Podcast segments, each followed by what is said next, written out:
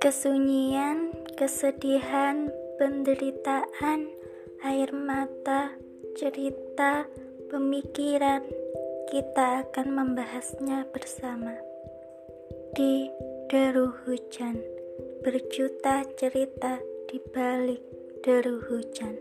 Sampai jumpa.